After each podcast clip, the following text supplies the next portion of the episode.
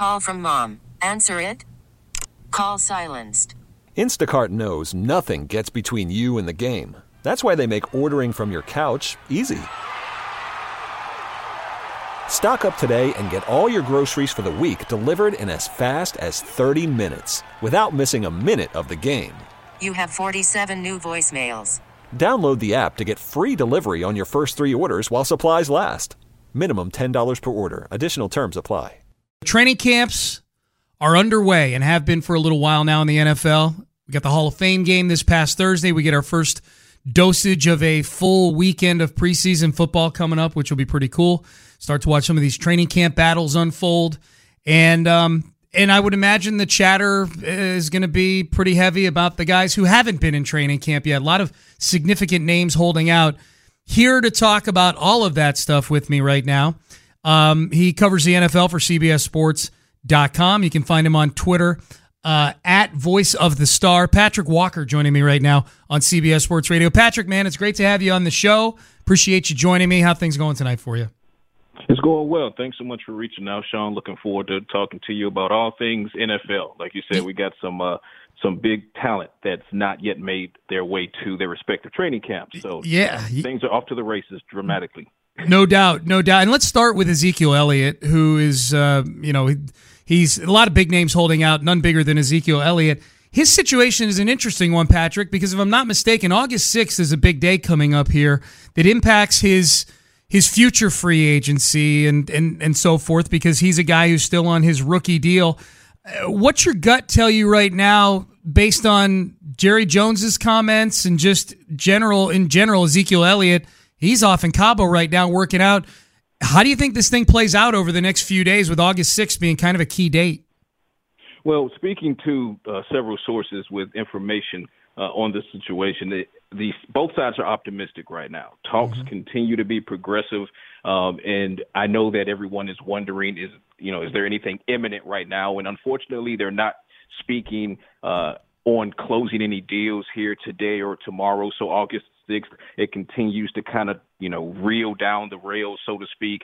And the significance of that, for those that don't know, is if Ezekiel Elliott, and the same goes for Melvin Gordon and anyone else who is not reporting the training camp as of yet, if they're not in their respective camps by August 6th, they're going to lose an accrued season toward free agency. But here's why um, it gets a little bit uh, tenuous when it comes to Ezekiel Elliott. It's because he doesn't necessarily have to worry about August 6th unless he actually wants to, Sean, because since his contract is through the 2020 season by virtue of the fifth year option that the Cowboys exercised.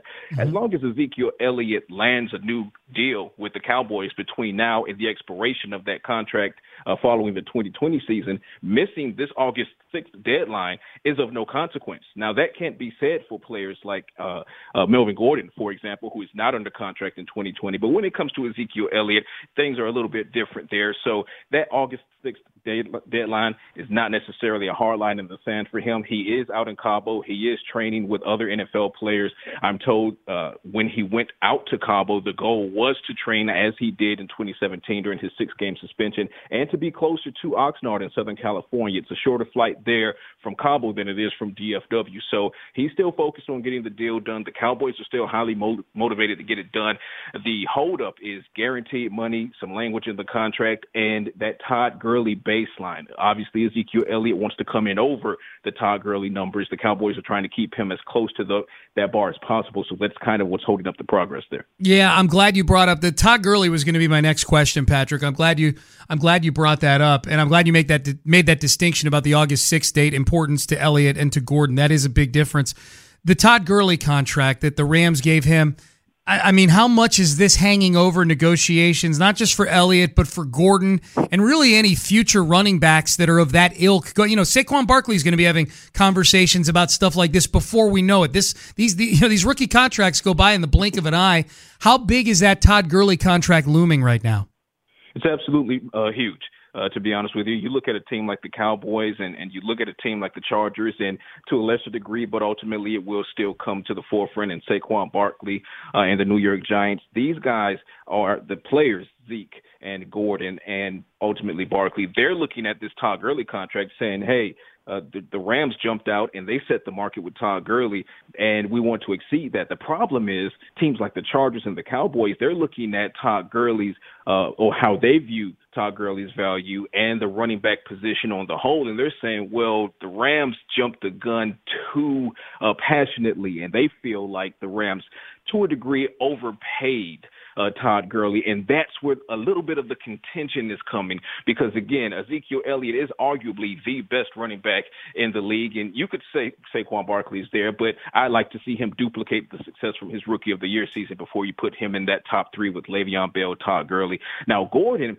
Gordon is not in that conversation just yet. So that's what's making his conversation with the Los Angeles Chargers that much more difficult because he doesn't have the leverage uh, of production and the, the value to the team and that offense like Ezekiel Elliott has with the Cowboys. So that's why, as it stands, those two talks are kind of moving in different directions, still forward for the Cowboys and Ezekiel Elliott, but for the uh, Chargers and Melvin Gordon, You've seen news recently that his agent requested a trade. The Chargers denied the permission. Um, so things are going to get kind of contentious there going forward. But yes, that Todd Curley, I'm sorry, Todd Gurley contract is a sticking point now in both the Gordon and the Zeke contract talks, but it's also going to be one for Saquon Barkley depending upon what happens here with Zeke. I think he's going to be the one that sets the market uh, in the next few weeks or so, and that's what's really going to open up doors for someone like Barkley down the road. But until that happens, it's Todd Gurley.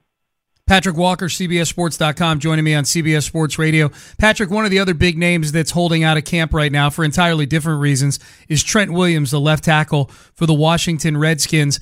The the Redskins, at least publicly, have said that they they don't anticipate trading him. I would imagine they're getting phone calls about Trent Williams, who's a seven time Pro Bowler.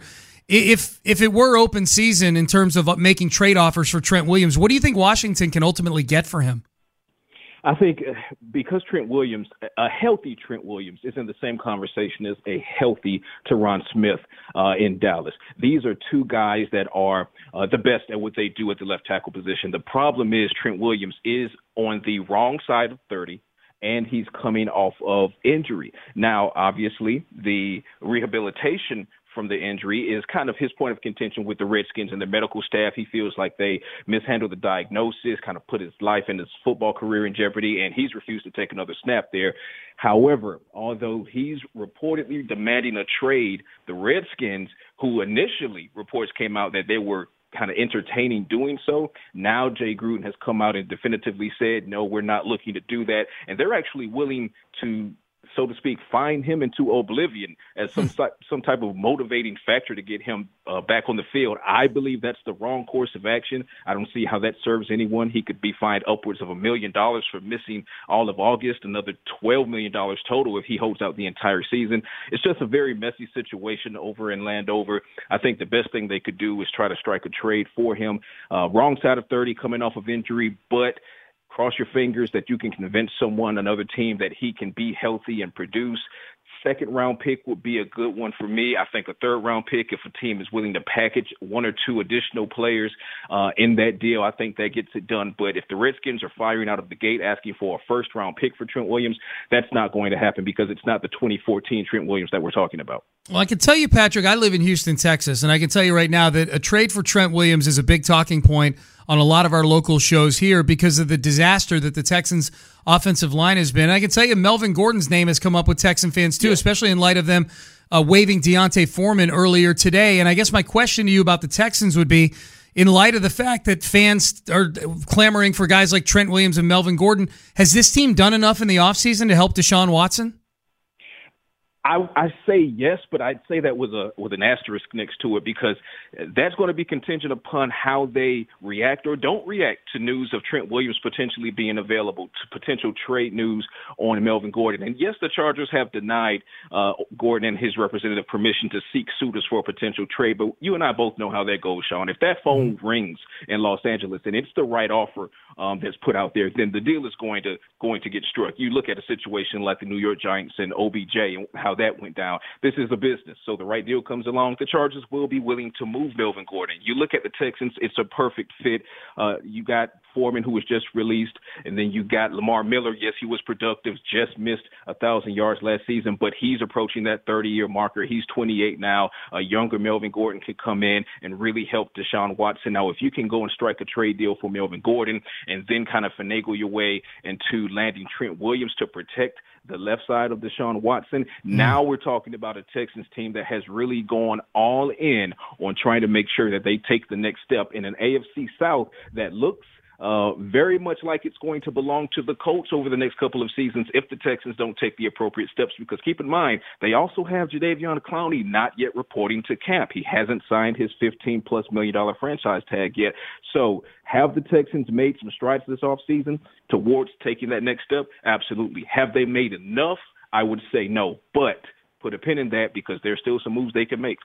Patrik, we got about a minute to go, and I'm I'm reading I'm I was reading your Ezekiel Elliott piece um, where it had I mean it's a great piece, extensive on all the ramifications and where things are at, even ramifications on fantasy and Super Bowl odds. So as long as you're mixing a little bit of gambling into your pieces here, I'm a big gambling guy. do you have a do you have a sleeper or two? We got about a minute to go. You got a sleeper or two this season that you like from a, a wagering perspective?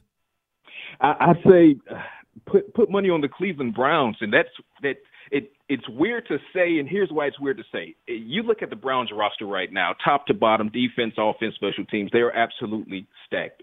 But to tell someone to put money on the Browns just tastes weird when when you say it, um, because you want to buy into the hype of Baker Mayfield, OBJ, Jarvis Landry. You got Nick Chubb back there. We'll see what happens with Duke Johnson and those trade requests if they keep him, if they don't. But then on the opposite side of the field, you look at what they can do with that defensive front and that pass rush and how they're coming along in the secondary. I think that it's easy to look at the Cleveland Browns and, and want to feel historically because of the way their history has gone that they're going to drop the ball at some point and just let you down.